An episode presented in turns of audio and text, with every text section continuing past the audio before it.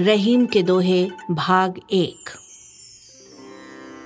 रहीमन अनसुवा नैन ढरी, जिय दुख प्रकट करे जाह निकारो गेहते कस न भेद कह दे रहीम कहते हैं कि मन की पीड़ा किसी भी हाल में किसी के सामने प्रकट न होने दें।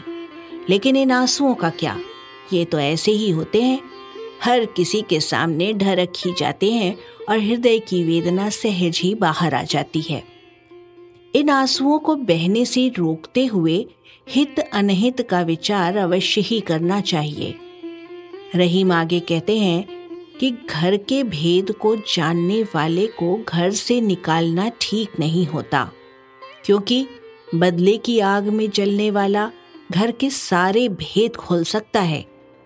कहने का भाव है, अपने मन पर संयम रखो और जो आपके राज की बात जानता है, उसके साथ अप्रिय व्यवहार न करो। रही मन एक दिन वे रहे, बीच न सोहत हार। वायु जो ऐसी बह गई, बीचन परे पहाड़ रहीम कहते हैं कि प्रेमी सोच रहा है एक वो दिन था जब प्रेमालिंगन में प्रियतमा का हार भी बाधा उत्पन्न करने के कारण असहनीय हो जाता था और उसे गले से निकालकर रख देना पड़ता था। और एक ये दिन है जब हमारे बीच समय ने पहाड़ धर दिया है। अर्थात संबंधों में इतनी दूरी आ गई है कि आलिंगन जैसी कोई बात ही नहीं रह गई है। वक्त की ऐसी बयार बही कि खुशियों के भरे पल भी उसके साथ बह गए। बस रुलाने वाली कुछ यादें ही रह गई हैं। कहने का भाव है अच्छा वक्त जब गुजर जाता है, तब व्यक्ति को इसका एहसास होता है। लेकिन अब पछताने से कुछ नहीं होगा। ये तो दुनिया है।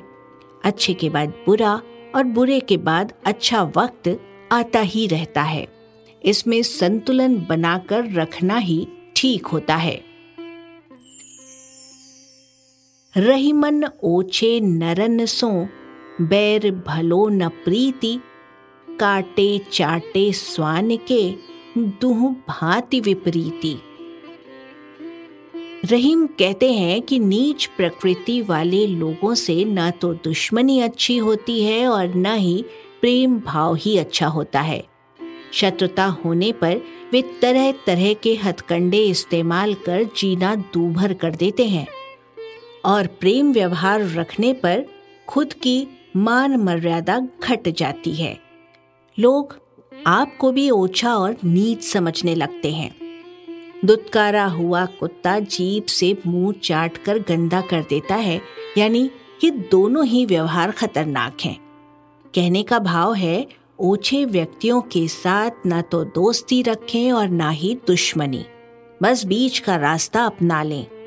न काहू से दोस्ती, न काहू से बैर वाले फॉर्मूले को अपना लें। रहीमन कठिन चित्तान ने चिंता क्रोधित चेत, चिता दहत निर्जीव को, चिंता जीव समेत। रहीम कहते हैं कि जो चिंता है, वो चिता से भी कहीं अधिक जलाने वाली है, क्योंकि चिता तो मरे हुए को जलाती है, जबकि चिंता ज़िंदा व्यक्ति को तिल तिल कर जलाती है। चिंता का जड़ से ही सफाया हो जाना चाहिए। ये समूल दुखों की जननी है।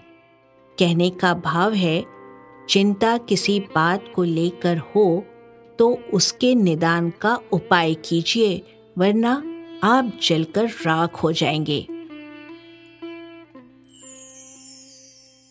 रही मन कबहू बड़े न के ना ही गर्भ को लेस, भार धरे संसार को तऊ कहावत शेष रहीम कहते हैं कि बड़े लोग बहुत ही विनम्र होते हैं।